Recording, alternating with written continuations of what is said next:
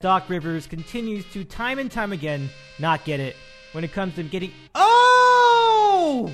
Let him play! You bet one one bone to win 19. I'm, where? What site do you use where you can actually bet one buck? Because I, They let you do 50 cent bets. oh my goodness gracious. Yeah, literally, like he dropped Superman down like the drain, comes out, like, God damn it, Superman. I can't I don't know, honey. I don't know where he got that from. From Los Angeles, this is Dave in the City. part of the Dit Cow Sports Network. Now, here's Dave Medina. Good evening, sports fans, and a pleasure to have you here for the big basketball show from the home of champions. Oh no, from here. Wait, wait. Oh man, I really messed that up. Okay, we're here for the big basketball show. Um, the big basketball show at from the Dave in the City studios at the home of champions, Southern California, and the the champions right now, the Lakers, uh, not having a good week to be completely honest, but uh, but still champions nonetheless. Dodgers about to begin their title defense in about uh, about a few weeks, and when the spring training begins, some news there in baseball as well. a lot of teams coming after uh, uh, after them. I think we will make the attempt to do an MLB season preview. COVID cut it short last we- year. We didn't even do one, but uh, I can see if I can get our friends Ari and Jerry to come. Ari probably not. Jerry, decent chance. We'll see. But right, now we talk about basketball, and to do that, of course, we have our friend Chris and Georgia back to, to take care of all that with us. Uh, before we start, I really want to thank all of you guys on YouTube for for tuning in to the the uh, the two shows we had uh, devoted to Super Bowl week. Boy, what an incredible audience we had for the prop bet show with uh, Tom in Northern Virginia and our friend Kevin on the Cape the Junk Man, um, who we also called Junkie on back on the board when he was there. 650 people watched that thing. I can't believe that that many people would watch us jokers doing prop bets, but just a tremendous moment. And thank you all for tuning into that. And it helps it helps diffuse the the bonehead decision that I made to not publish that episode to the podcast feed. That is completely my fault. So those of you who only subscribe to the podcast, I'm really sorry. You got that show a whole week late.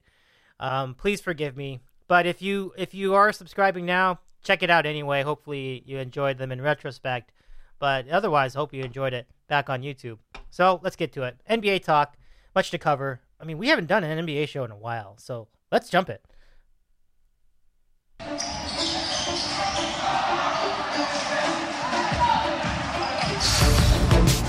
The NBA report for February 16th. We're a couple days from Valentine's Day and a day from President's Day weekend. We hope you enjoyed your holiday if you had one.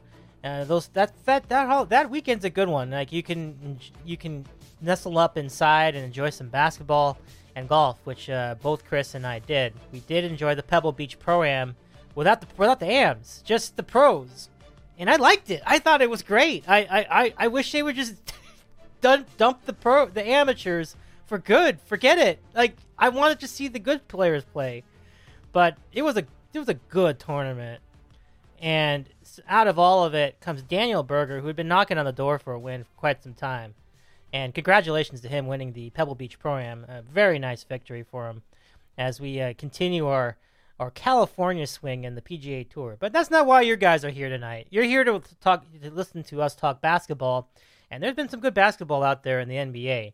The Jazz are the biggest team that that are, that have been the biggest team out of everybody this particular week. They have not lost a game in over a week. They are they have dominated their homestand. They beat every team. They beat some good teams. They beat the Celtics.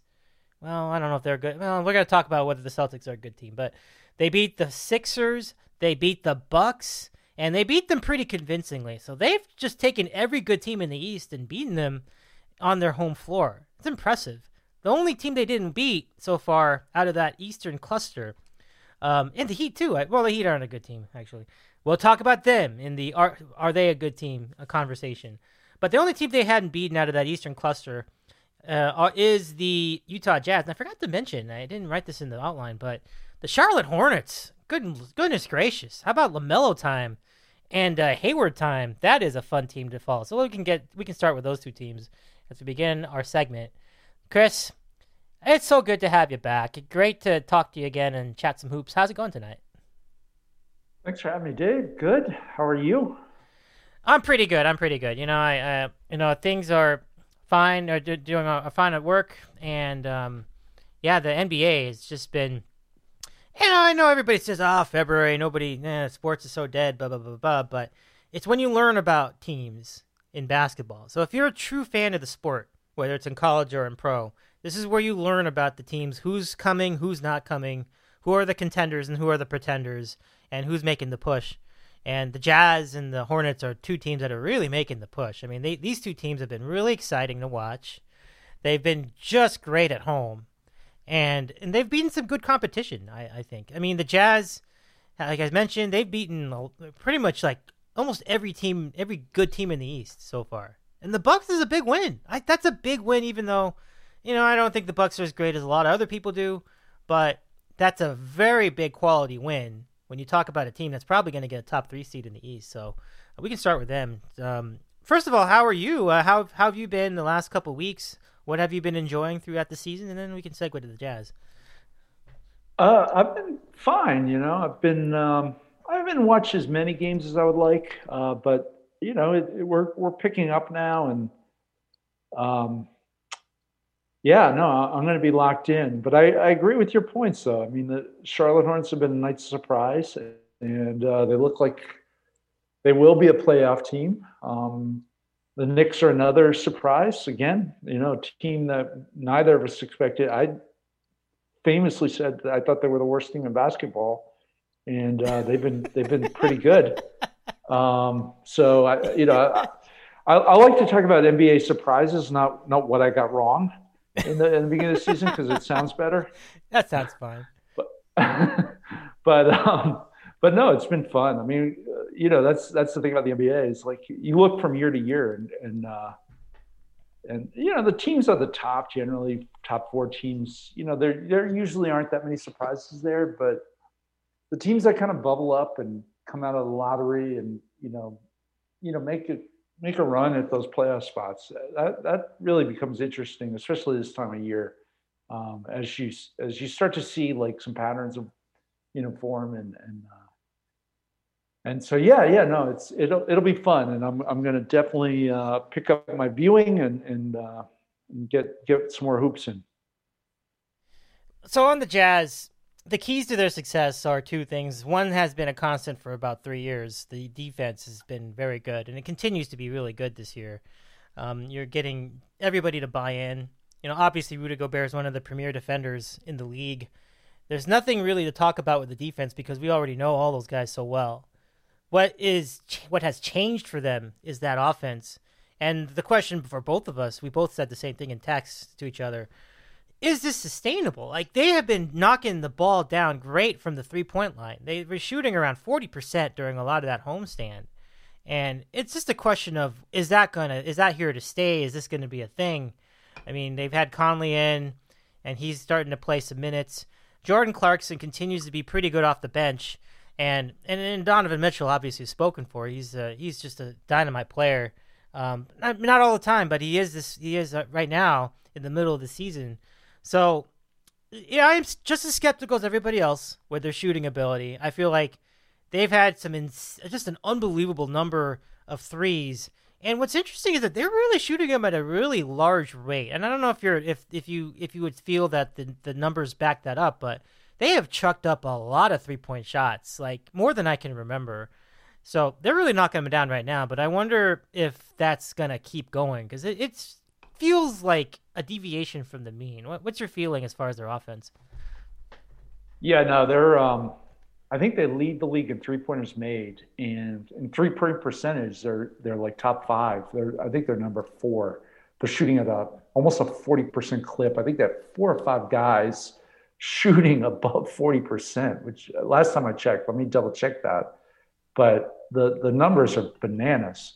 Um, but they're you know they're they're still not um, you know there's I, I I I don't know if it's sustainable. I, I think I tend to think that they're they're very good though because if you look at last year they were they were actually pretty good at shooting threes. So uh, and and but the story this year I think is really um, is Conley. He's he was bad last year, and he's been much much better. He's making 56% of his shots so far this season.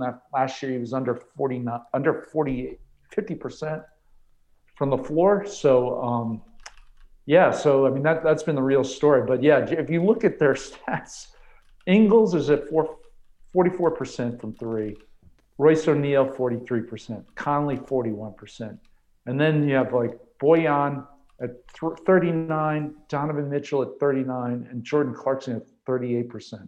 So they're like, they've got some heavy volume shooters who are just been lights out. Um, and it's funny, you mentioned Jordan Clarkson. I think last night's line, I think he had like 41 points, no assists, one rebound last night against the Sixers, which is like one of the craziest lines. That is crazy. How do you I gotta double check that. That is unbelievable. That's Jordan Clarkson, though. Yeah. You, know? Yeah. you have one job, I guess. Um, yeah, you're right. He, he owns it. So, but uh, a little asterisk by that game last night, just for the simple fact that Joel Embiid, who's been outstanding, who, who will be in the MVP talk this year, did not play. So Okay. they ha- they actually played um, they played Simmons at center a lot, and he had a nice game. He had like 42 points, but um, but uh, that that that might be a little asterisk, a little side note when we talk about the Sixers. That but, is a good But point. yeah, the yeah, the but the uh, I mean, give them credit. I mean, they've been outstanding, um, and I, you know, I, I, I, think they are a pretty good shooting team. These guys are, these guys have all proven that they can make it, and I think the key has been Connolly. He's just been so much better than he was a year ago.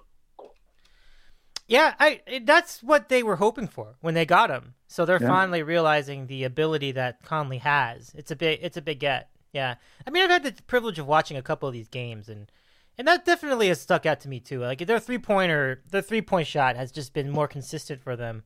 And, you mentioned it was be- it was not, it was not as bad as people remembered last year. And but it's just it's just amazing this year. And it's like you're not used to seeing the Jazz score the three-pointer the way that Golden State does. So that's that's just hilarious. Like it's just it's just amazing that they can be so dominant and so prolific at the three, but they have been doing a tremendous job. And similar to you, you know, I, I said this already, but I, I feel like there's going to be a drop off in that area, but it still might be pretty good. So I, I am very curious to see how that will continue into the rest of the season. So, you know, I I, I One I'm- other stat. Oh, Yeah. sorry. Go ahead. no, I- what's I the thought- stat? I want to hear it. I was just gonna, yeah, I just want to throw one other stat at you that I think is interesting about the Jazz mm-hmm. because I look, I like to look at like the three pointers made, three point percentage, opponents three pointers made. Jazz are second to the Suns. Yeah. So not only are they they shooting at a high clip and making a lot of them, they are preventing their opponents from making them. So I didn't mean to interrupt, Dave, but I, I just wanted to get that in there. That is a big point, but it's also been their mo for a while. Like they've been good at Mm-hmm. defense, but but but that's a particularly high level of defense on the perimeter, and and that actually is a nod to Conley as well because he's always been known as a good defender, right? Like I think he I think of him as a good defender, Yeah, absolutely, totally. the grit and grind days, absolutely. one hundred percent. So it's it's a great it's a great mark on him. That's an impact that he definitely has had on the on that team this year. So very cool. Like it's you know you can you can root for that. I, I mean, know we we just in past shows we talked about how much we used to hate the Jazz, but but this is a different team. It's, it's not this is not the same team at all, and they don't even have fans, so I can't even get on the fans. There's no fans. Like there might be, well, maybe there are some fans, but there's not very many. So it's nothing like 19. If, yeah, in fairness, uh, you hated the, them more than I did. I mean, I, I just didn't Oh, enjoy. Yeah, I didn't. I didn't enjoy history. their style of play, but yeah, there was a real rivalry there with Yeah. your team. Oh yeah, yeah, no. Laker fans were not gonna be sympathetic to the Jazz, and it was very easy to root for Chicago in the late '90s the, during those two NBA finals. It just, um, Yeah. they're memorable finals for sure, for sure. But anyway, back to business. Um, other teams Yeah. that have really been hot this week, um, a couple in particular. Now the Memphis Grizzlies are actually you talked about them. Well, in the past, but the, the but the current day version has have really hit a switch. Like they have hit another gear because I was just talking about how they were one of the worst offenses in the NBA in text just a few weeks ago. But then Ja Morant came back, and suddenly everything changed. This team won how many in a row was it? like 11 in a row? A lot of games in a row. Maybe it was 7. uh, But the Grizzlies have battled their way back to 500 and they now are a player they are as we speak doing this program. We're recording this on Tuesday night. Uh, they are down to the Pelicans by 13. Uh, and I think we have a free league pass this week. So you, that doesn't affect you, but it means but, it- but it means is that I can watch the game. So maybe I'll check that out in a minute. Um, but yeah, so they they are losing right now, but they have been very interesting, and I really do think that Ja's the difference. Like he's been playing very well.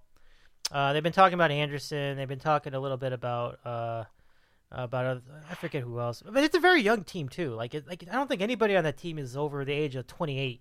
It's a it's a very unique situation. So uh, would you say that the Grizzlies have been one of the hot teams as well? Yeah, I mean, you, you know, right now I think they would be what seed would they be? Well, they'd be the ninth seed, which would be they'd be in that 9-10 play-in game, but um, but they'd be in the playoffs, which is you know something. And um, yeah, I mean, Ja makes a big difference. Um, Jaren Jackson Jr. is still out, but supposedly is is going to resume basketball activity soon. So that might be interesting because he's, I mean, in my opinion, he's their second biggest star. Um, and if they could get him back and they've got Ja back, and um, that all of a sudden becomes a very interesting team. Um, so yeah, yeah, no, that, that's a good job by you picking up on them. Excuse me, and uh, and um, yeah, they'll be they'll be one to watch. It's funny, I have not. I, they're one of the few teams I really haven't watched this year yet. Um, just for whatever reason, I just have not had a chance to watch them. I mean, maybe Ja's out. They don't interest me that much, but now that he's back, um, they're on the radar. Well, let's be honest. When he was out, that team was difficult to watch. Period. They couldn't get to Yeah. they couldn't get to 95 points on some nights with him out. They were a miserable offense when he wasn't there. So I guess it just goes to show you how valuable he truly is to that team because that team was unwatchable. I'm sorry, I'm serious. Like that team, I, I they would be on too. Like I, no, they played the Lakers one night. I'm like, oh my god, this is bad basketball. It's so bad. But Yeah. so it's not just like they can't shoot or whatever, but they're playing at a slow pace, and it's like if you don't have a dynamic player leading that team, that team is very forgettable. So you were in your you had you were in the right not watching them. Like that was not worth watching. Um, it's the low pace teams. Like we also can talk about the Sixers. Uh, the I'm sorry, not the Sixers. Well, the Sixers too. Actually, they they have a slow pace as well. They're doing fine. There's no reason to really bring them up on the program tonight. But um, but I did actually want to maybe I can tangent this because you mentioned that Embiid didn't play in the game against the Jazz, and they the the the 76ers have only one win in the last three seasons or so when Embiid does not play in the game. And are you disappointed that it's that gross of a record? Don't you think they should at least win like some of those games? Like I, I really think they should be talented enough to beat other teams. Like, like we can't keep going to the excuse. Well, Embiid didn't play. I know he's having a great year. I mean, it's fantastic. Like he's averaging 35 points a game. Like he's having a really good start to the season. But they have to figure out ways to win some of these other games because if you don't do if you can't win at least like a fraction of these games when Embiid can't play, he's not to play every game. Like he's a big guy, he needs rest. You don't want to blow him out. I'm just disappointed that they can't win more of those games. Like what don't you think that they should be doing better, especially against bad teams like when when he's not in the game? What run that? You got to run that by me again. One, they've one win without Embiid in the last two years. What, what was it? Yeah, it's it's crazy. Like let me I'll show you Sevens record without Embiid. It's it's crazy. Like like watch. Okay. Huh? So like I wouldn't have guessed that, but I mean, you know, you think they would sit him against some cupcakes and, and they they would win those. You would think so. It's it's so crazy. I want to find that record because I, I I really All right. let's see. Uh, do do do. Does raise some eyebrows. Well, give me the record. I didn't. You have to. It's nineteen. I like I love Doc Rivers diffusing the mo- situation. Like it's not a big deal. He does that all the time. But let's see. The Phil I mean, it, it, just for my the reason I'm asking is I just want to know when what the spread is. Is that over his career? Uh, okay, it was only like, over. were some- it, it was actually only over a year, so okay, so they were- this this yeah. season or mostly this season. okay, So their last win without without Embiid, before they beat some joke team, I think, or there was like a surprise win against somebody, um, but they they did beat they did have a win without him. It was like a couple weeks ago, but until then they had gone the that entire season basically with no wins in any of Joel Embiid's uh, rest games, and so prior to that they hadn't won a game in, since like 2019, like the calendar year 2019. So uh, it was part of the 29. It was a 20, I guess, a 2019-20 season. For that season, which of course you know ended in a bubble. I don't even did the Sixers. Yeah, of course the Sixers made the bubble. So they were um, they were 11 and 11 in those games in the previous season, but they had started much of the season basically like oh and everything until like one win recently. So I'm very Huh. I'm very surprised at that. I'm like, you should win. You should go 500 when Joel Embiid doesn't start, because as you said, he probably would rest a lot in a lot of the games against bad teams. And if you can't beat teams like Minnesota, and I think they did lose to Minnesota during one of those, I mean, I mean that's just inexcusable. So, I, what is keeping them from winning more of these games without Embiid? Is my question. I Uh, the, the- can't use the Jazz. Obviously, the Jazz are great, but I mean, every, all these other games, you know. yeah, I'd have to go back and look. I mean, because I'm he's played 22 games, t- started 22 games, and they played 28. So you're talking about like a one in five record, assuming if you know if I'm reading that stat right. Um, I don't know. It's not a huge sample. Uh, I wouldn't get too freaked out about it, and you know, I, It it's is one more important. How'd you know that? That's impressive. That's impressive. That's a good guess. I just looked it Yeah, up. no, because well, there's 28 games, and so Oh, okay. Okay. yeah, so there's six that he did not play in. So, Mhm.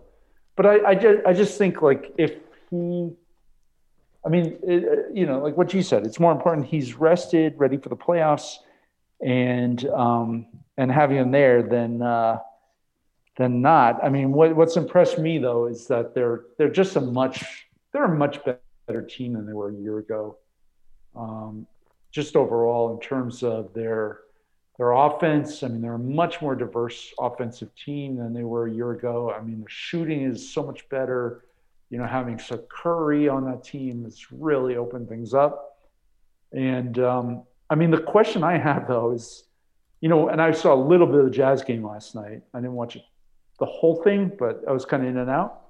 Um, is I almost feel like, you know, they've got I, I and I still feel this way. I feel like they have two centers there. You know, they have Embiid and they have Simmons, and they kind of get in each other's way. And like Simmons is a better player without Embiid, in my opinion.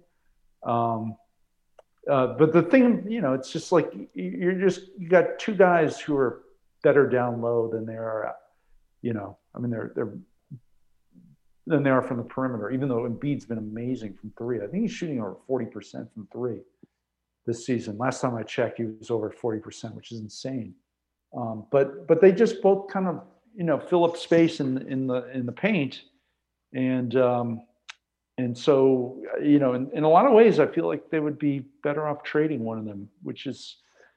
Uh, may, maybe that's in, in the back of Daryl Morey's mind now, but I, I think you know for now, I mean, I think he's probably content to to stick with what he's got. But uh, but yeah, I, I, I don't see that as a huge deal just because you take away any team's best player. I don't I don't know what their records are. I, I, I really don't. I mean, and um, in the case of Embiid, I mean, like you know, he rested last night because he was he was having back spasms, and you, you really want to keep that guy healthy, and you want to keep him up and uh, and ready for the playoffs. Yeah, I, mean, I completely endorse this the resting in this case. Absolutely, like I'm with it. I'm with that just in general. I just feel like this team is too good to be losing most of those games. Like one in five doesn't seem like a very good record in that situation. If you're like two and three, yeah, I mean that's that's reasonable, but it, it is a small sample size. To your point, that's that's completely fair. Um, staying on the topic of injuries, and, and in a similar in a similar way, I think the Lakers need to do the same thing with with Davis. I would almost go so far as to say you probably shouldn't have played against Denver. Um, that I it's easy to say that now, but to be completely honest, I guess it's because it's Denver. You know, maybe it's a key to you know Western Conference opponent. You want to see what you can do to beat him, but this is this was not a game you needed him. Like you don't need him for the next month. The Lakers have been playing well enough to win these games. They aren't having a good week, I mentioned, and they didn't really have that great a week last week. They just happened to win most of the games, but but it's because Davis hadn't been playing a lot of this a lot a lot of that time but they don't need to. Like I think if you can win like half of those games, get them back maybe for the last like three, two or three weeks of the season, then get the best seed you can. That's all the Lakers really need right now. Like just it's more important that he rests with his Achilles being strained and now the calf strain. It's it's just not worth it. Like I I think that they didn't need to play him in Denver with the high altitude. It seemed like that was a risky move from my perspective and it may have been better if they just didn't play him. I'm not sure if anyone else has made that point yet, but there was no reason to play him in that game. Like I just think the Lakers are going to be fine. They they probably weren't going to win the game anyway. Um, because I mean, then I know that Denver's not that you know has having their own problems, but I really did think that the Lakers were probably going to lose that game. They they got a little lucky with some of those games anyway. Um, they did lose. Uh, what day was that? Friday? I think it was Friday. Yeah, against trying to remember who though, but wasn't Detroit. It was like Oklahoma City twice. It might have been Memphis. Yeah, it was Memphis. I think Memphis won. Uh, no, no, they beat Memphis. Excuse me. They did beat Memphis. I'm sorry. So they're coming off actually a bunch of wins. Excuse me. Uh, so anyway, they were due. That's my point. So, Chris, I'm looking at the schedule. They won like seven in a row. Oh, they did. Yeah, so for sure, for sure. What did I say? They were struggling. Well, their their losing streak is amounted to one game. You're right. They they had win all those games. And at the time I was like, yeah, these are good wins. Like you might think, well, why would you call a like an overtime win against Detroit a good win? Couple things about that. Number one, you knew that teams like that are going to give them their best, but Detroit has been a tough out anyway. They they have been. You know this. You're a Celtic fan. You saw two games against them. I saw three games against them. They've been tough as nails. And the Celtics lost two of those, and they they were lucky to win the third. Yeah, yeah, absolutely, absolutely. You know, I'm wondering how that team doesn't have more wins. I can't believe that. Yeah, I that is. I, I think that's the you know I, I, one of our topics tonight is going to be teams that should be better than they are. That is the number one team that should be at least in the sense that they should have a better record than they are. Because I'm like, how do they have that record having beaten some great teams. They beat the Lakers when they were in Detroit. They beat the Celtics, both in Detroit, I think once in Boston. And yeah. they beat Indiana. Uh, they beaten, uh, let me see, I think they beat Milwaukee. Like, how the hell are they like 6 and 11 right now? 8 and 19 right now. Oh, it's 8 and 19. Yes. Okay, so I, I yeah. didn't. I didn't. no, no, it's okay. You're close. But no, seriously though, like I just can't believe that record. I'm like, they, they there's no way. Like I, I don't I I am I'm just blown away at that. You're right. They have pieces. Like they have Jerami Grant, who they got um, in the in, in the off season. They, he was with he was with Denver last time, and they Delon um, Wright has been great. Yeah, He's yeah, yeah. Fantastic. Absolutely. And and this rookie Saddiq Bey out of Villanova I mean, I think he he was like eight for eight against in, against the Celtics in the last game. He had 30 points. Mm-hmm. Just killed them. It was just a dagger. So they they are interesting. All of a sudden, they're a really interesting team. Yeah. Uh, swap out the Heat for the for the the Bucks. I, I, think the Bucks still beat them all three of their games, but my point stands. They beat they beat the Sixers, and that's a good team. I mean, they they gave the Jazz everything they didn't beat the Jazz, but they gave them everything in that game, and um, in and that was uh, that was at Utah no less. They were, like I said, they they almost beat the Lakers a second time, and then, but they had they they lost in overtime. They beat the Nets, which I don't know what that means yet because we're gonna get to them too. Um, are the Nets a good team? I don't know. When you play defense that horribly, I I, I can't really make a call on that yet. So, uh, but the but the Pistons are just so interesting. Like it's a young team. Um, they trade they got rid of Drummond, which probably ends up benefiting them, right? Because you know you lose some of the entitlement. Drummond is being a little tough to take this week. I'll mention that. I'll get to that later. So they're they're buying in, and I think Dwane Casey seems to have them playing hard, and they are in literally every single game. So it's it's I I think this team needs to be better. I just I feel like they're due. Like it's just I can't explain it. Like wh- where did they end up losing all these games? Like I'm just like they should have a better record, and uh maybe they will. Yeah, you. Oh, sorry. Go ahead. No, I was just saying maybe they will. Right? Yeah, no, I, I, I was just going to point out too. They traded. They, they you, you're talking about the young team, and I totally agree. And they traded one of their veterans, Derrick Rose, two weeks ago to the Knicks uh, for um, Dennis Smith Jr., who's I, who, who has to be like one of the big busts of all time, Yes. and a, and a second round pick. But there's also rumors floating around that they are on the verge of either trading or buying out Blake Griffin. Um, so stay tuned for that because um, all of a sudden they, they uh, they're a young team that is going to get a whole lot younger in the next probably in the next month or so. So um, yeah, I, I can't figure it out. I can't figure out why every time I see them, they're you know they're battling every night. Um, Dwane Casey, you know, I mean we we joke about him, but he's he's still a good coach. You know, it's not like he's not a joke. I mean, he was. I mean, he, I think we, we decided he was the only guy who won Coach of the Year and got fired in the same year. But, um, but he, he's you know he's legitimately probably upper echelon NBA coaches. I mean, it, it you know. It's, uh, it, it, it, it's an interesting team to watch, and they, they are young, like you pointed out. Um, so yeah, yeah, Pistons, man. I, I was wrong about them too. I thought they were terrible. Well, everybody was wrong about those guys. Like they've outperformed everybody's expectations.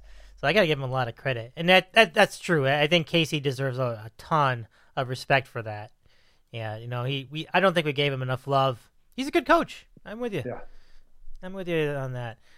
Um, another team that's really kind of come out of nowhere. Now, did we get into Charlotte yet? We talked about LaMelo. I think we did it a little bit. You kind of touched on them. I mean, we we just mentioned that they're uh, at this point a playoff team, but Interesting. But yeah, team. go ahead. Mikal Bridges, your boy Gordon Hayward, Yeah. who signed that big contract, and people probably thought, like, what's the use of that? They're gonna suck. They don't suck. They're good. It's a good team, and maybe the record doesn't show it yet, but they are there and they're coming. I really think that it's only a matter of time before they become a playoff contender.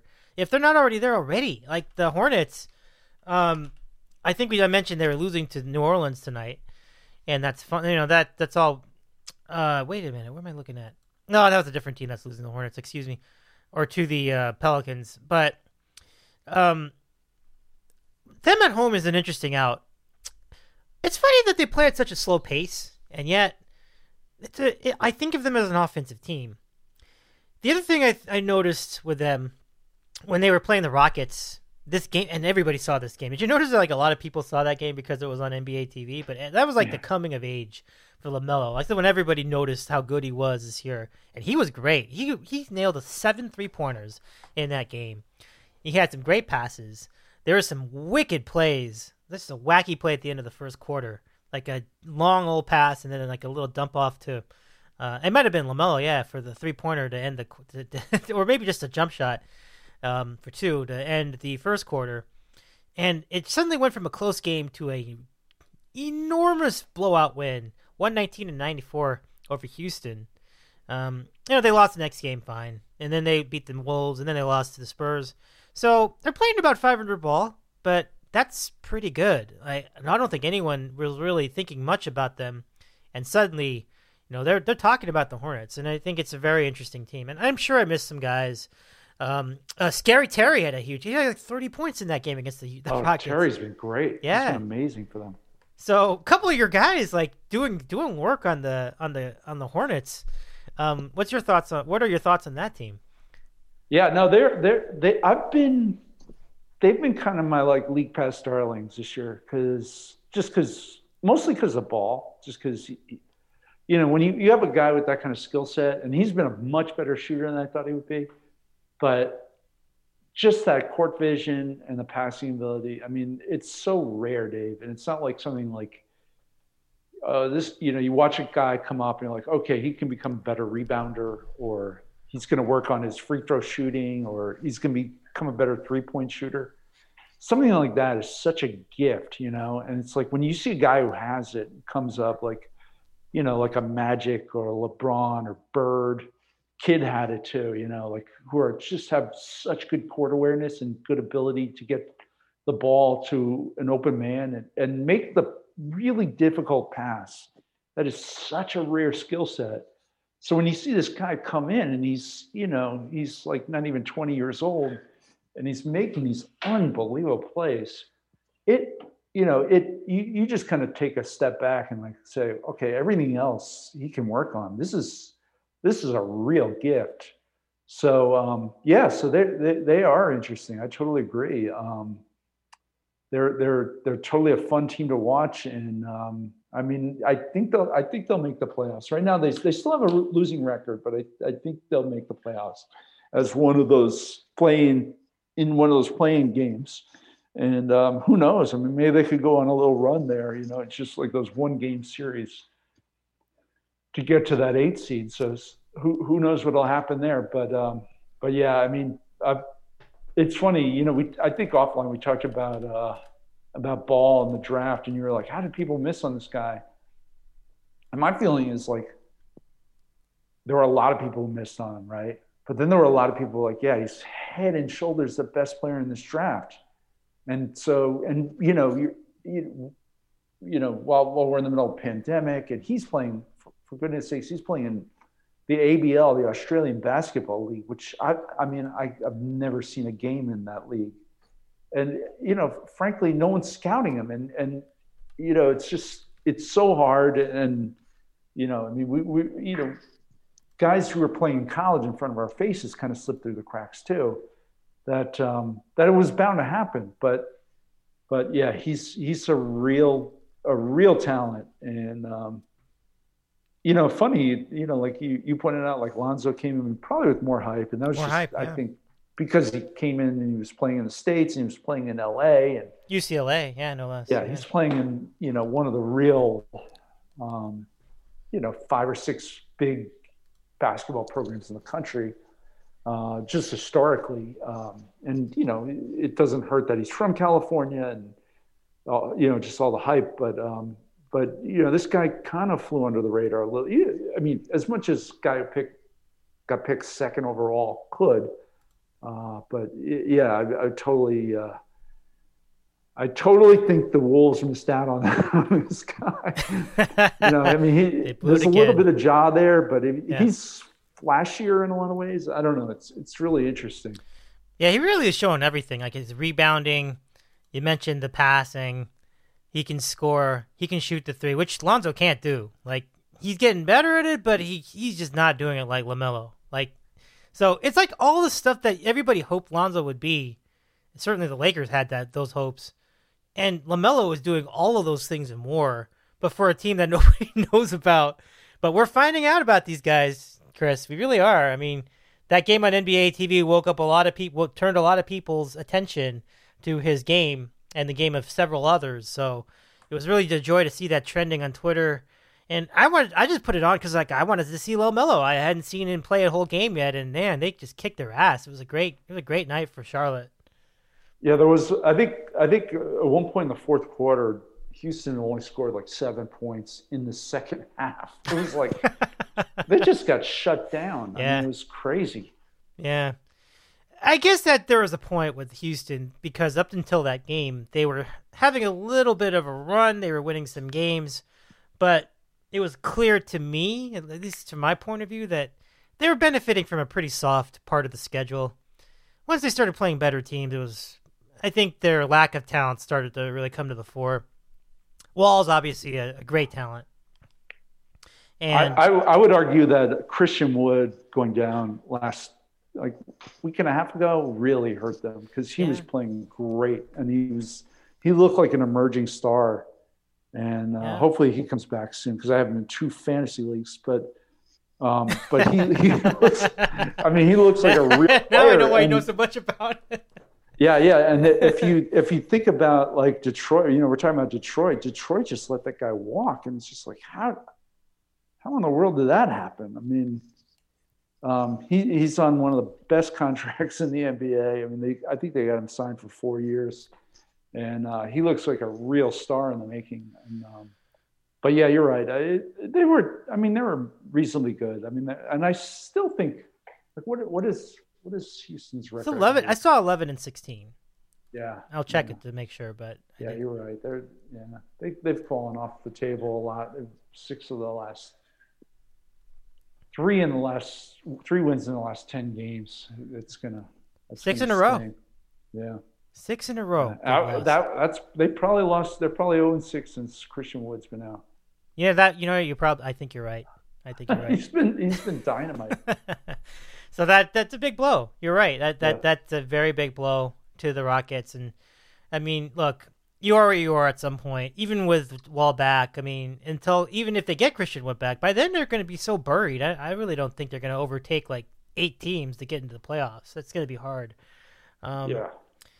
Let's see. Eh, anybody but, else? You know, it's it's interesting though. We we did talk about that. And you pointed out their defense had improved significantly since the Harden trade, which is interesting. It and is, it, yeah. And they were actually playing pretty good D. Um, you know, at that, I think you texted me at that point during that Charlotte game, and you you you said like they. I think you said they were the second best defensive in defensive the best, rating. The number one defensive Since, rating. Was it their number one? I think that's Since, what I was saw. Yeah, and I was like, yeah, oh, I had to look that right. up and make sure, and I believe that's right.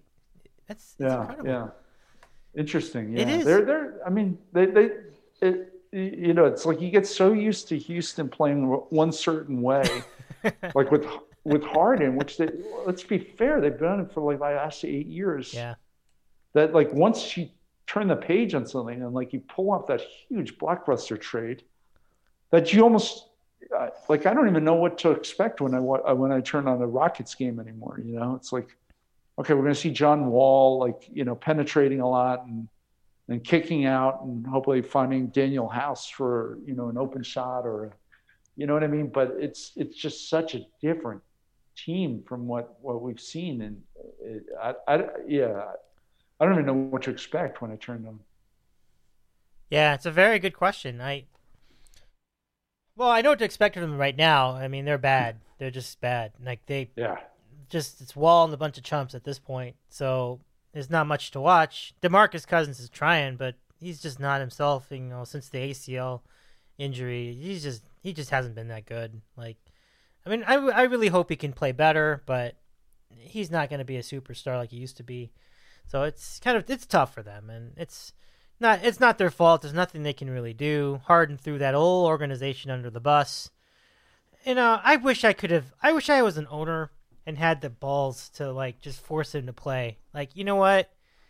You need to if you really want to do this, go figure it out when when your contract's up and just like you have to play. You know, forget you. You're like if you don't want to play, you know, you're we you have we signed you to a contract that says you need to play.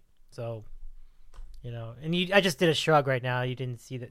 We're not on YouTube tonight, so you can nobody saw that, but I, am uh, I, am sorry, I'm totally distracted. I got the Laker game on. I don't know if you're watching. Oh, I am. But... I am. It's uh, uh, I guess it's I'm not of... surprised, but man, it's like, guys, this is the Minnesota Timberwolves, guys.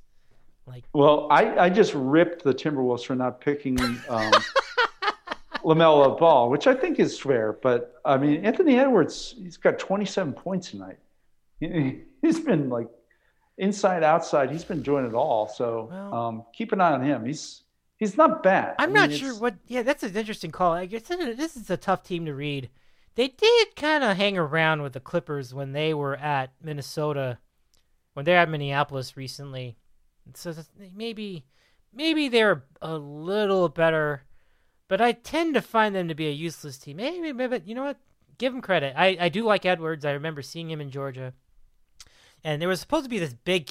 There was supposed to be a thing. It was like we are gonna have like a bunch of games between uh, Edwards and Wiseman. Uh, first in like in the tournament, like we were hoping they would meet, and then I think Wiseman decided not to play the season, and then the pandemic hit, and so we never even saw a tournament. So it never happened, but we missed out on that on seeing it there. But I think we can see it the next time that the Warriors play the Wolves. And I think they've already played this year against each other, but uh, the next time they play against each other would be a fun reevaluation because the the Warriors for the first month of the season were garbage. Like that was a useless team. It's not necessarily a good team now. They've battled the 500, but I think people have speculated that it's almost 100% um, on account of Steph Curry. That's just how good he is. And I, I think to a lot of to a lot for in a lot of ways that's true because when Curry is not having was not when he's not having a good game, he did not have a good game against the Brooklyn Nets on Saturday, and it resulted in the Nets really running away with it at uh, at Chase Center. So I think I think it's a it's a reasonable point that it's not that good a team, but but Wiseman's had a good year there. Uh, you were talking about how Wiggins off there. You were talking about how Wiggins was having a great season because the Warriors have been playing in relevant games. He's improved a lot, absolutely. He's been more aggressive to the hoop and so on. So it is a more interesting team this year. But to be fair, I feel like this team is not that good. It's just that Curry's really elevating them to be more interesting. You know, how serious would you take the Warriors? Uh, I mean, yeah, right now they'd be the eighth seed. Um, I mean, they're not bad. I mean, they're, you know, I mean, like, I would love to see him with Clay right now. Yeah. But Wiggins, I mean, Wiggins has been so much better, Dave. He's like improved in almost every single category. He's a much better three point shooter. All of a sudden, he's playing good defense. And, you know, like that makes that horrible contract look not so bad. And, and so, you know, I would love to see what they could do with Clay here and, and so forth. Um, one guy we talked about offline was this guy, Toscano Anderson um, who's been yeah, starting, right. And right. he's on a he's on a two way contract, Dave. And he's I was watching him last night, and he's like a six seven guard, can handle the ball, pretty decent shooter, and just always seems to have like the right play in mind. And every time I see him play, I'm kind of like, how is this? This guy was in the G League last year. How in the world was like? Is the talent that incredible that guys like this just kind of float around and and go undiscovered because um, a two-way contract's nothing, and and um, and he he's certainly fun to watch. But he yeah he's he's been starting the backcourt with with Clay. So, um, but um, but yeah, I, I mostly agree, and I think Draymond is Draymond's like really lost his step, and and that's that's the unfortunate thing is that you know he's one of those guys who. Uh, who really um, his skills are great, but you know he's one of those guys who when when he loses some of the athleticism, it it just it all kind of falls apart for him. And and I I, uh, I I'm a big Draymond fan, and so uh, so it's hard it's hard to watch him sometimes. But um, Wiseman's been fun. I mean, Wiseman's been really good. I mean, this is Dave, this has been a really good draft. I mean, there's no two ways about it. This rookie class is sensational. Absolutely. A lot of talent all around. I mentioned Saddiq Bey. I think he was picked like 12th or maybe lower than that. I can't mm-hmm. remember. And there's been like good players all over the place and, and performing at a high level this year. Yeah, uh, absolutely. I mean, you, we've cited some of the biggest names on that draft board so far and I'm sure there are still others that we haven't even covered yet. You know, like absolutely, it's, yeah, tons of them. Fun year, fun year. Isn't yeah. Pritchard was on your Celtics, right? Like he, what's your thought on him? Yeah, no, he's been uh, he's been a revelation. Um, I mean, uh, just because the Celtics have been so banged up at guard with Smart out now, and Kemba really looks like he might be finished. Unfortunately, he's just been terrible. Um, but he, I think he's logged like, I mean, I think he's logged like the fourth most minutes on the team for a rookie. And and Brad notoriously does not play rookies a lot, but he's been terrific. Uh, but yeah, I mean, um, you know, good good outside shooter.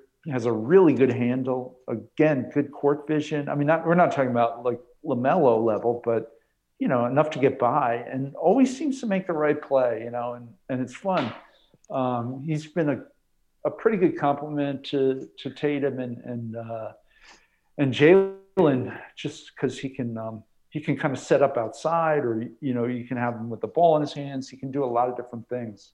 Um, yeah, the other guy I wanted to bring up that that was interesting um, was the Knicks picking um, not uh, uh, um, not Toppin, um, the guard from uh, from Kentucky. Um, I'm drawing a blank. Help me out, Dave. All of a sudden, I'm I'm, I'm thinking about Pritchard, but um, Wait, who are we talking about? the the Knicks first round. Uh, yeah, their first round pick, number 25. Uh, I can't remember. Uh, what's his name? Oh, one second, I got it. I, I, I'm getting it. I'm getting it. One sec. Give me. Wait, it wasn't Obi Toppin. You sure? No, no. There was their second first rounder. They they picked. Oh, um, well, I have here Leonardo. Immanuel Quickley. Immanuel Quickley from Kentucky. Oh, okay. Fantastic. Uh, I'm sorry. I'm. Uh, I, I'm uh, I'm slipping here a little bit, but Quickley's been really, really good, and he's logging about 20 minutes a game. But good shooter. I mean, uh, I think he, I think he's hitting like 40 percent from three, and he's been just been outstanding. And like it's funny, you know, like the Knicks have been getting a lot of crap for not taking. Um, um, uh, what's the Kings guard's name? Uh, What? uh, Haliburton. Haliburton at, and they took To- Toppin instead, but uh, they got a nice pick. I think at 25. I think Quickley was taken number 25 overall in the draft, and he's been a real nice, nice player for them. Uh, yeah, 25th overall um, so far, and, and just just can kind of do it all. Good passer, um, good shooter. He's shooting, shooting about actually shooting about 38 percent right now and uh, and you know limited minutes, but uh, I think he's only like 19 years old. So uh, actually, no, he's a little bit older than 21. But um, but yeah, he's shown a lot, and he's been like a, a nice steady. You know, we we make fun of the Knicks because they always draft point guards, and you know they never seem to work out. Well, this guy's worked out, and he's been really good for them. So give him credit. Yeah, give him credit indeed. I, I mean, uh, you know, I, I've yet to learn about a number of these guys, but uh, they and, and a number of you know the Knicks in particular have certainly opened some eyes too. But that was a little more expected. They're not really surprising people in this way because people thought that. Well, at least unless I shouldn't use the people shield. Let's just say I thought that the Knicks would be okay, like they'd be better than people thought because um, uh, because Thib- Thibodeau always has them playing hard. But as we talked about, his his uh his really uh, totalitarian style is not a very long-lived to- style, and people are going to tire of it, and there'll be a mutiny before too long. But t- but in the early going, it tends to be really good, and this team is good. Of course, you ho- certainly were not buying their start, um, and they're still doing okay. Like they're 14 and 15. But you're right. I mean, this kind of basketball where they're basically just trying to suck the clock out in with the way they play has a limited lifespan, but it's working so far. And I think I think my points mirror yours where you're basically saying, look, this team is doing good. This team's having a good start. Um, but this is not going to do much in the playoffs. One and two, it's only a matter of time before people start to figure them out. So I agree with all that. But there are guys to watch. I mean, Jul- Julius Randle's having a great season. Oh yeah. I mean, it's unbelievable how well he's playing. It's about time. I mean, we've really everybody's been hoping for that for him. He's an easy to root for guy. He's a nice guy. Um, so you know, he's been tremendous. So let's talk about the Knicks a little bit. Yeah, I, my I, like I said at the opening, I, I was wrong about them, and Yeah. the reason I I didn't think they would be very good. Well, the main reason is I just saw a team that really wasn't going to be able to shoot the ball very well, and um, and there have been some surprises there. You mentioned Randle. I mean, Randle's like been a career like thirty percent three point shooter. Well, he's shooting over forty percent right now from three. He's really improved from downtown. He must have worked on it or something during you know during the you know ten months or so the, the Knicks were were not playing ball because he's been outstanding from three, and all of a sudden that changes the dynamic of the team and it really opens things up. So, um, so yeah, and then I mentioned Quickley who I think has been you know, just an excellent rookie, and particularly when you're drafting 25, you don't expect to get a player who can contribute um, this much this early, if at all. I mean, 25. I mean, it's you know that that sometimes that's a throwaway pick. So, um, so that that that's been impressive. And then, uh, and then in addition, another guy who's really come along in his third year is Kevin Knox. He's he's also, you know, we talk about three point shooting. He's shooting 38 percent right now um, from three. And again, a guy who was was really struggled from that area. Um, and just uh, you know, it, it, just looked like a team that was going to have a lot of slashers with Randle, with Barrett, and with with with um, with Knox. But their their shootings really kind of opened things up and made them a little bit more unpredictable. Um, and uh, so um, so yeah, Knick fans uh, enjoy rubbing in my face. Um, I will take it. Uh, but it, it's you know I mean it, it's fun. I mean it's it is it is there is something fun when and I grew up in New York, as you know, when when the Knicks are are good, and there's like a little excitement about the Knicks. Yep. And um, so it, it's uh, it, will be it'll be funny to see them in the playoffs again. Let's put it, fun to put it, see them in the playoffs again. Let's put it that way. It'll be fun to see them in the playoffs again, but it's clear that both of us are going to root for the other team, right? we got to be real about it. But uh, I have a lot of friends who are Knick fans, so I will. I, so do I. So do I. Yeah. So, but I res- much respect because, as you said, the Knick fan base is a sleeping giant. They have such great fan support. they do. They, they, really do. Yeah, they've yeah, they, they have great fans. I, will give them that. Mm-hmm. I, a lot of people we know who are mutual friends. Uh, uh, Tommy, for example, who we've done shows with, is he's a great Knick fan, and Absolutely. so you you want good things to happen to people like that, you know. I can I can respect that definitely. You know, I I'm with it.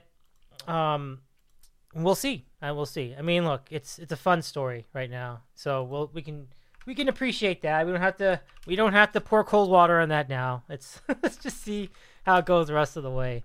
Um, let's get you a quick prediction. So we record these programs right before the featured late game um, on the national network when there is one, and there is one tonight. We have the Brooklyn Nets who are resting both um, well, KD, I thought no, Irving is not going to play. That that I know. There's a sore backish situation for him. I didn't check to see what the situation was for Durant. He did play though. He's back from his injury, but I'm wondering if he's playing tonight. I think Harden will play. So they're they're shorthanded one way or the other. The Suns are going to be fine. They're at home, and the but what's wild is that the Suns are suddenly favored by eight points, which is just kind of a lot for that game, even with all those guys out. But they a lot of guys are out. Like so, who do you have winning that game tonight before it tips off during our recording?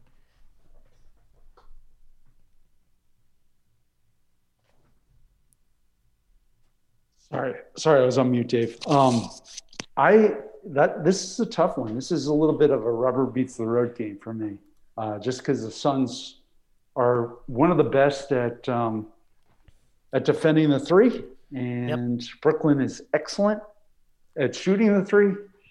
And so, and Brooklyn's one of the best offensive teams in the NBA right now. So it, it, it's going to be a fun one, I think. I think so too. Um, I give the Suns the edge just because because they're home.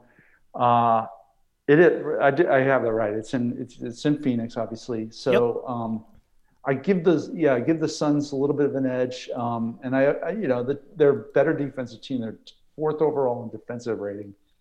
Uh, so I would I would I would pick the Suns, but I, I Brooklyn's such a weird team, and they're offensively they're so good. Mm-hmm. Um, they're third in, in offensive rating right now. So and then I, I and I think if I were to break that out, since the Harden trade, they're probably one. I, I would it would not shock me if they're the top seed. I'd have to I'd have to run a filter on that. But since I think January 14th was the Harden trade, and I might I might just run a filter on that just to check because um, because I, I, it wouldn't shock me if if uh, in the last month they are they are the top team in, in the NBA in offensive rating. Um, but defensively, they, they have problems. We've outlined that. Um, if you bring the ball into the paint, you can kind of score at will on them, and and um, and maybe the Suns are. I'm sure the Suns are looking at that and you know thinking, how can we, uh, you know, how can we take advantage of this weakness in in the in the uh, you know in the in the in the paint with you know DeAndre Ayton, for example, just posting up and down low because um, that's that's Brooklyn's Achilles heel right now. Yeah. And, and they're gonna they're gonna um, I had you know, wondered why their defense was so bad, but you just gave me an interesting angle. Jordan stinks. Like he was a better defender before, but it does seem like people seem to have their way inside the paint now, doesn't it? Do you think he's part of the problem? yeah, definitely. And I mean, he's you know I think I think he's like kind of past his prime. Yeah.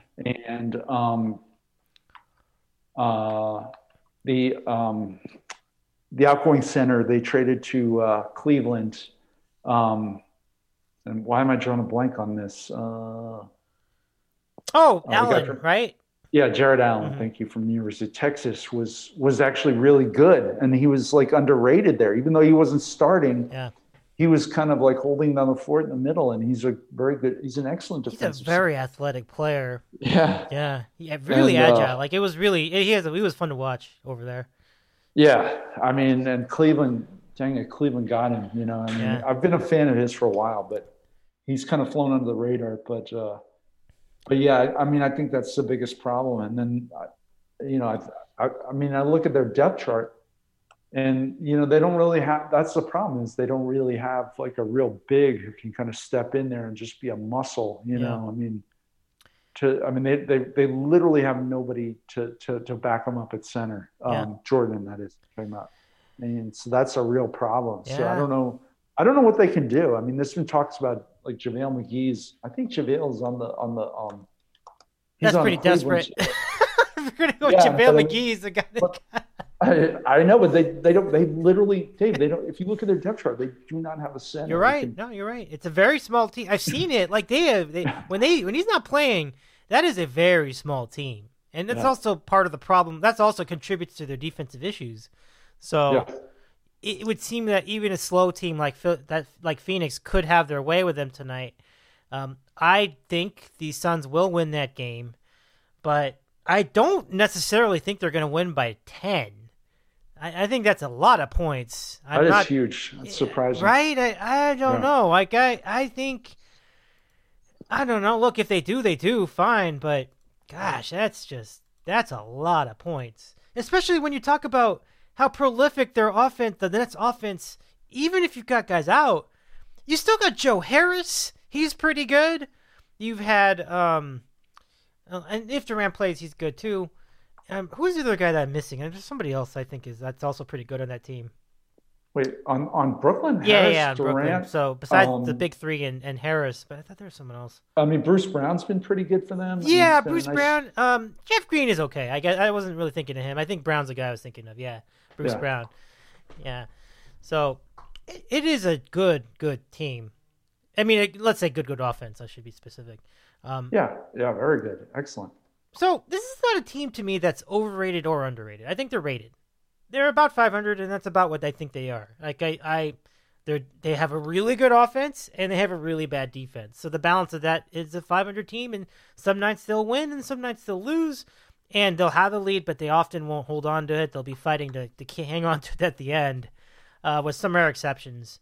Although Saturday was a good one. Like they they killed the Warriors. They seem to have their number this year so far. So no, I think that's about right. And if they ever did get even, you know, somebody to come out of somebody to come out of retirement, Andrew Bogut's a little bit ridiculous, but just using that as an extreme example, like some defensive specialist guy, JaVale McGee's probably as good as they can come up with. But hey, he was reasonably good for the Lakers in a limited role.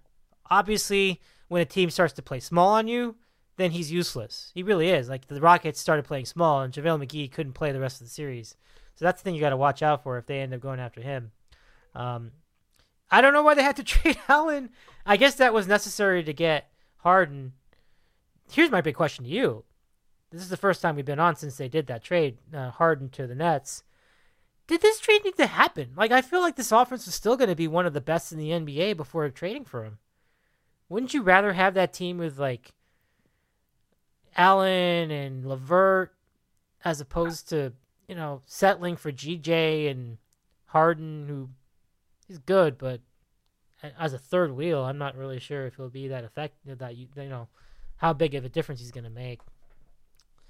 Yeah, I I think um, I, I agree with you. I think when I saw the Nets play on Christmas Day against Boston, they were they were really scary, you know. And the, the biggest thing was, I mean, so yeah, they had two, you know, they had two stars in Kyrie and and KD, but they had emerging star players like like we talked about with Jarrett Allen and LeVert, And I understand LeVert's out and he wouldn't be playing right now anyways. And Spencer Dinwiddie, who got hurt, is another example of a guy who, um, you know, who's been really excellent as a uh, as a backup guard. Um, well, he was starting. He was starting before Harden, but um, but yeah, they they they struck me as the deepest team in the NBA prior to trading for Harden, and um, yeah, it's it's you know you flip it, and so now yeah they have the, the big three, which I mean in fairness, you know, you you'd rather have the the big three than than a bunch of you know middling players. But I, I in this case, I, the the backups were so good that I, I think I'd I think I'd rather have the deeper team. But I, I, don't know. I mean, I think come playoff time, you know, teams shorten their their their bench and they they really only play eight nine anyway. So it doesn't it doesn't matter quite as much. Um, but it they they don't feel at least in the regular season they don't feel like they're as good a team at the moment. Yeah, yeah. Um, I mean, I, think we've been on very much on the same page with this topic, and so people are talking about how the Nets will end up being the team to beat in the East, and I'm like, eh, let's calm down. Like I, I would not. I would be very surprised if they even got to the conference finals as they are right now. They need to make some changes to make that happen. I just can't. Even if they slow down their pace, even if they, you know what I mean, like if, if they did all that, like yeah, how how do we know? Like, you know, yeah. like so. Okay, so Phoenix is off to a four nothing lead in this game to start, which means nothing. It's that's really early, but they got work to do, and everybody knows it. Like the net fans know it. People broadcasting the Nets know it. I mean, it's it's pretty obvious at this point. So, um, I mean, that's pretty much it as far as the the uh, the, the the the topics tonight. There are a lot of teams in the NBA that should be better than they are. Uh, the Mavericks, Heat, Celtics, Raptors. I said I, I, the Nets are not part of that because I feel like they are right where we expected them to be. Um, but definitely there are teams, and then we mentioned the Pistons; they should be in there. Um, there are a bunch of those teams, and I I don't know what you do with yeah. What do you do with that? Like I I I mean, the Celtics are an interesting case. Like they're barely above 500. Like, are you surprised that they are struggling to this degree? Because remember, last year they didn't have Hayward for most of the season, anyways. It's not like that's making not much of a difference, whether him being gone. I mean, are you surprised that the Celtics aren't more dom? I mean, they lost some glue guys, but I didn't think they lost so much that they would end up being a 500 team. So, what's your feeling as far as the Celtics? Just to pose one example out of all these teams that should be better than they are. The Celtics have well, okay. So one thing, Gordon Hayward played almost every single regular season game last year. Oh, he did. He was, okay, okay, Yeah, he was injured in the playoffs, but okay. I think he played over fifty games. Um, really? Yeah. Oh. Yeah. Um, I guess that just goes playoffs, to show you the layoff from doing the bubble just really affects like your perception of the season. I'm really sorry. I didn't mean to realize. No, that. no, it's fine. Um, in the playoffs, however, he he missed I think the entire Toronto series and mm-hmm. part of the Heat series, mm-hmm. and really wasn't 100% in the Heat series.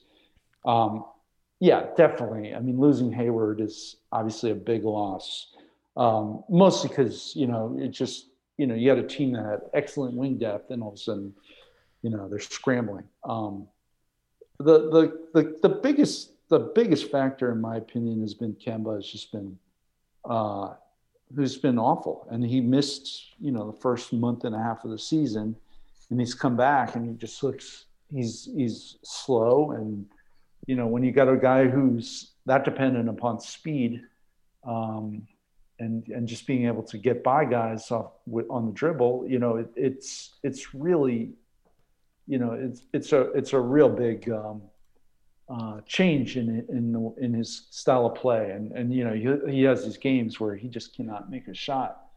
Um, so yeah I mean the the and then of course you know you know you hate to bring it, blame it on injuries but you know Kemba's been hurt and and and then last you know they've they've gone on this horrible losing streak. I mean they won last they won tonight. They beat Denver pretty handily but um you know the loss to Detroit we mentioned and then the loss after that to Washington. And and you know they've just looked horrendous and just awful at times. I mean just real shaky on defense and um, just not really crisp on offense where they, you know, when you see the Celtics playing well, they're moving the ball around a lot.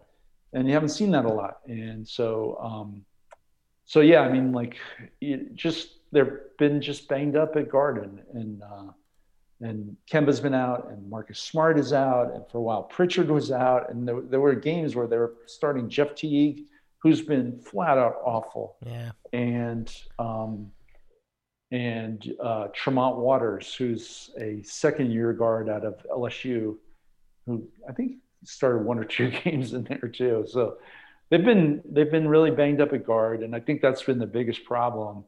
Um, and going forward, uh, Kemba will continue to be a problem because he signed for three more, well, Oh. two more years, but the, plus the option.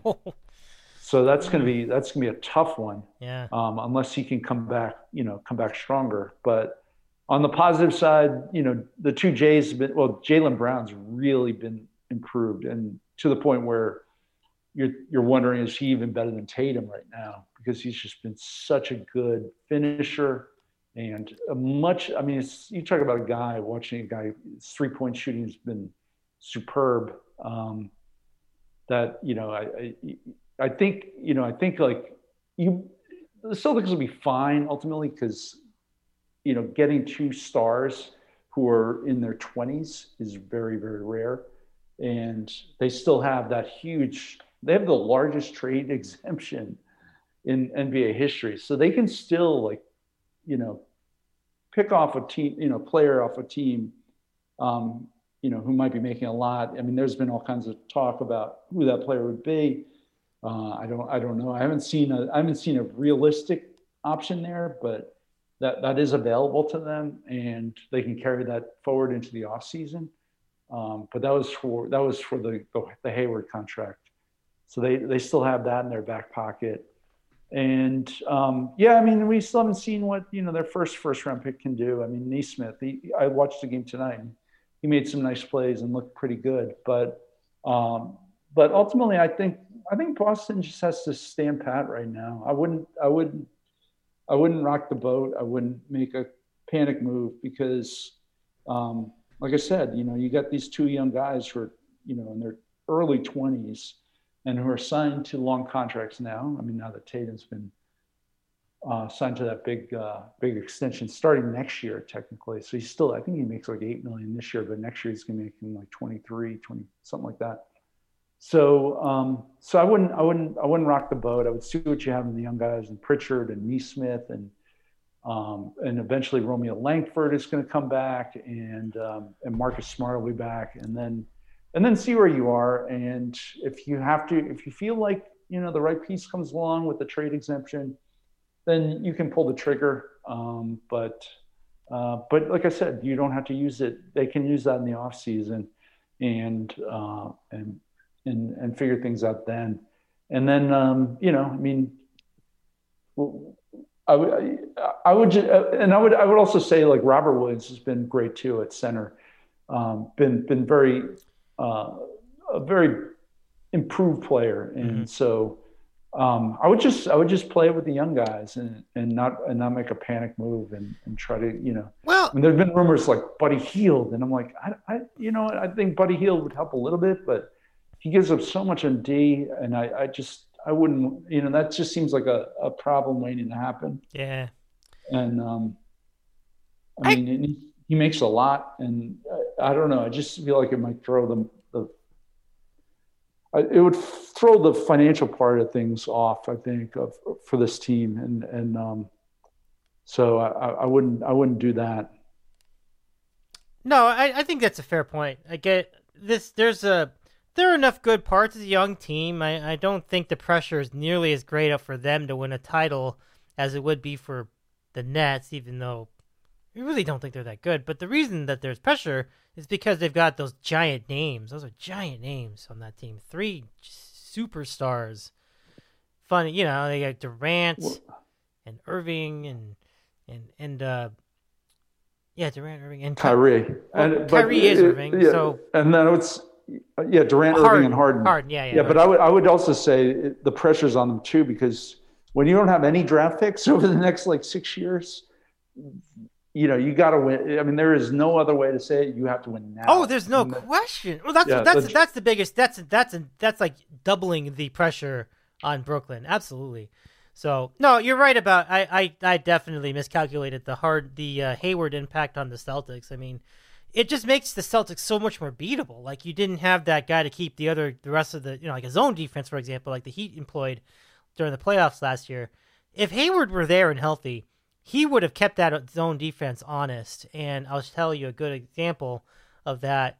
When you've got that other that third player or that fourth player to give the uh, to break the zone defense, that zone defense isn't going to do much. You know, yeah. typically his zone defense does not succeed in the NBA. So I think what that said was, and I think this is what you're getting at, is that the Celtics' depth was severely compromised with the loss of Hayward during the playoffs.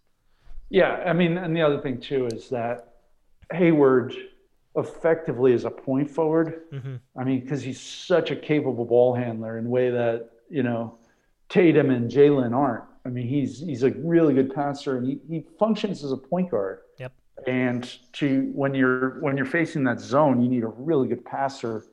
And um, yeah, Miami would throw these zones where they'd have three bigs like at the arc, and it was just like daring you to throw it down low. Um, but if you can't, if you don't have that player to make that pass, you know, into the into the paint, then then you're not going to do that much with it. And um, and so, uh, I mean, so Hayward would have been critical in those moments. Um, but yeah, I mean, it, you know, just in, at this point in the season, you know, just just losing that, you know, that third piece, his scoring, his passing ability, uh, and and you know, his defense is actually underrated. He was actually pretty good. Um, is you know is is quite a big loss. Um, but do would I make that you know, would I would I go for the 120 million for him? No. No, no, no. Really. I don't think he's worth uh, that much anyway. Yeah. You know, despite all have, that. You know, so, yeah. Yeah. But I mean, it's been fun in Charlotte, and you know, yeah. they have something to root for. For for I mean, I God, when was the last time there's been a really good team in Charlotte? It's been a long time. I know? like the way you put that because a really good team in Charlotte really encompasses the two franchises, the one that now right. is the Pelicans so yeah. that, that that was a proper phrasing. Both both Hornets teams and the Bobcats. yeah. You know. Yeah. So I do like the name change though. I think it is smart that New Orleans got out from under the Hornets name because that was not resonating at all. They needed to come up with something different. So that was a cool idea. And then the Charlotte area basically retake, you know, like they did with the Browns, like basically taking the name mark of the Hornets and adopting their history and pretending to be the old Charlotte Hornets. I'm fine with that because I think that's that that name belongs in Charlotte. Don't you think so? I yeah, I, I like it. I always like their branding. Um, I was you know I was down in Virginia when they their first season when they when they started, and so I kind of I watched like a fair number of their games um, when they were you know when they were the new team along with uh, Miami. Yep. Um, but yeah, I, I, totally agree. And like well, the team that actually left Charlotte and went to New Orleans just became a just became a train wreck. And I mean, it was to the point where the NBA actually stepped in and and um, Yeah, You block know, the trade that would have set the Lakers for the next five years. Yeah, I They- that. they said, block the block Who the does Chris Paul that? trade. Let it happen, you know. Uh, and and and then and then in, in fairness, you know, the team that that the expansion team that was the Bobcats Yep. and was owned by Jordan has has been has not been run much better. So you know, it's actually like it's actually kind of a bright spot right now in, in the in terms of the team's history. Certainly since Jordan bought the team. I mean, this is uh, at least things are looking up for them. Um, Yeah, because yeah. they've been they've just been miserable. And Oh. uh, it, it's a it, it gives them something to root for. So the fans who love basketball, we all know that North Carolina is such a big basketball state. Between Duke and North Carolina, before the pros teams started to come there, it's an awesome state for basketball, and you know, it should it need not be said, but I'll say it anyway. Jordan is from there, so Yeah. just one of the all-time great states to play basketball that there is. So to have a team relevant is big, and and it's not just relevant by way of like you know a bunch of games against bad teams. This team is literally very talented. Like it's a very interesting team, and I'm I'm glad for it. Like it, it's pretty cool. So yeah, I'm with you on that. Um, any of the well, I was gonna say, in, from the list of teams that should be better, the Mavericks too. That's probably the big. I don't know which of these is the biggest surprise, but that's a big surprise. Like I, Yeah, Mavericks and Heat are the two because Yeah, they're both playoff teams, and now they're just like, are we a playoff team this year? yeah, I don't know. They're both they're, currently they're both the 10th seed, which would mean they they'd be in that 9-10 playoff game. But Yeah. um, but yeah, I, I didn't expect this. Certainly not. I'm more surprised by Dallas. I just thought Dallas would be one of the two. I thought Dallas had a chance to be the second best team in the West behind the Lakers. completely fair. Like you had you had a pretty good one-two Yeah. well, last year at least. That you had a good one-two with Doncic and and uh, and Porzingis. They there were no major injuries. They didn't really lead. None of their key, none of their important players really left. It is it is very surprising that they're struggling like this. There's a real chemistry issue, I think. Um, in fact, just to add to that, I think their defense is better, and yet they're still not being not winning very much at all. Um, I don't know what's going on. I mean, I think the biggest thing, if you want to try to explain why they can't win right now, is Doncic, and I really don't think he's done much to improve his game. I think it doesn't seem like he's got that. You know what I mean? Like it's it, it's. How else do I explain it? Like it, he doesn't really have the compete. Like he's a good player, but I feel like he just thinks that his talent is good enough to win games. He's not going out and getting games. That's as much as I can tell you. But all in all, it's just like there are a bunch of guys around him. I think he's lacking depth too. Like I don't think it's necessarily Doncic's fault completely. He doesn't have very much talent around him. All these guys that were supposed to be better scorers, they can't hit a shot. Like the um, like guys like Hardaway and and whoever else like the you know. Uh, Yeah, the one thing the one thing I'll say is that um, yeah, I mean Kristaps on defense used to be like pretty stout, and that is no longer the case. Um, as far as Doncic, um, I I'm still a fan.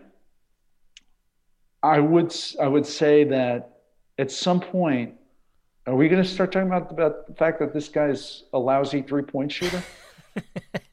and and I, I say that with the knowledge that he's he's an excellent, um, you know, he's an excellent passer. He does a lot of things really well, hmm almost everything really well. He's a horrible three point shooter, and we're go, we're in year three, and he's a thirty three percent three point shooter. That's not good. And if your first team All NBA is a guard, I, you got to be better than that. I'm sorry, you just have to be. I mean, it's Yeah. such a big, it's such a crucial part of this game. At some point, someone's going to start talking about this, right? I mean, not, am I the only one who's noticing this? You have been the only one that's noticed that. A lot of people have called out, a lot of people have called out his defense. Okay, his defense is not great either, but Yeah. no one talks about the fact that he's he's an, and and people will be like, oh, but do you remember that shot he made, made against the Clippers last year in the playoffs? I'm like, yeah, there's overtime, one yeah. shot, but Yeah. most of the time he misses that. That's true. He does this like doesn't he do like this Harden move where he kind of like steps in and then Oh, he does back? a step back. Yeah, yeah. He does a step back, and people are like, "Yeah, he's like Harden." I'm like, "Yeah, but Harden makes those." you understand? That's the difference. no, that's right. yeah. Harden's awesome at that. He's been very inefficient with that shot. That's Yeah. that's the thing. You're right. That's that is that hits it on the nose. Like he's just not efficient in the way that you need to be if you're going to be a top five NBA player. And so he's got work to do. And my feeling is he hasn't really put the work in to improve his game and keep it sharp, like all the greats tend to do. Like Jordan did, like Kobe did, like LeBron does, Anthony Davis does. All these guys are keep or keep on working on their skills. I have no read on how much he worked on his skills, but it doesn't seem like he's put that kind of emphasis on it. I'm not sure. I just don't think he was prepared for them to lose like this. And now I feel like there's just a lot of frustration on the roster. Yeah, I don't, I don't really know what's going on because they one. It feels like one game they look great, and then they lose the next two, and Yeah. I, I don't know. I mean, they're. Yeah. I still think, like I, I mentioned this offline. I still think both those teams will right the ship. I mean, I, Miami, I feel like is. I mean, the big thing for them, I think, is like Jimmy Butler was hurt for a long time, and that's so like you, you know, it's like anything. You lose your best player, it's, you know, it, it's going to have an impact. Mhm. Um, and um, so I like that. I, I I expect Miami to be a lot better, but Denver, oh, Denver, Dallas is much more um, mysterious to me. Um, Yeah, that that's a real enigma for me too. I do think that the I have been saying that I think the Heat will be better, but man, I don't know anymore. After seeing them play the Clippers last night, I was very disappointed. The Clippers did not play did not play Paul George because of injuries. They didn't play Yeah. Paul George, Kawhi Leonard, or Patrick Beverley. And they had their way with those guys. They were really never they really weren't in it. I mean, yeah, maybe they were in, within 10 points at one point or or more than that, but that Heat team should have won that game. I, I'm sorry, but if you're gonna make a run, you have to win that game. You can't lose to Lou Williams and Terance Mann and and Ivan Ivan and, and Zubac. I mean, that is that's a bad loss. I, mean, shorthanded or not. I'm sorry. It, well, no, I'm sorry. I'm just saying that's a bad loss because they were shorthanded. Um, golly, like you know, like if you're gonna make a run, you have to win those games. I'm, I'm just like, I want to think that. I guess that's where I am. I want them. I want to think they can do it because they've got a good coach and they they know how to play and everything. They've got all the players that made the run for them last year. Um, but they are missing some of the role players. Like uh, for ex- like was Jae Crowder on that team last year? I'm trying to remember. Jae Crowder was on the Heat last year. Yes. Yeah. Okay. So that's one Yeah. example. Yeah. No, he's that's an you know he's a nice piece, and he he Yeah. he. I'll tell you what, he probably played over his head. He was like unbelievable in the playoffs, making threes. Yeah. That's true. The the three point Um, shooting was a little was an anomaly. Yeah. Yeah. But um, yeah, he he was and yeah, and he's on the Suns now, and he was you know he's like one of those players. He's a nice like he's like a really nice like seventh eighth guy on your team. Like he just if you if you can slot him in that role, he's outstanding. Right. Um, but if you ask him to do more than that, then then he might be exposed. But but um, but yeah, I didn't I did not watch that Clipper game. But you you and in fairness, you tend to get like a little upset at teams when they don't beat the Clippers. and so I'm, I'm listening to this and I'm like, yeah, but the other factor is that Dave is he be anno- he gets annoyed when the Clippers don't lose. So yeah, you got me figured out, man. That's true. That is true. I definitely prefer them losing. This is this is a fair point. so I think the Heat can make the run. I hope that they do better in some of these games. I mean, you certainly. I mean, they're just too well managed. They're too well coached. They're too well Yeah. GM'd. Like I just feel like there there's more here. I don't feel like this is the end for the Heat this year. oh, let, us put it this way: I've I've counted out the Heat before, Mhm.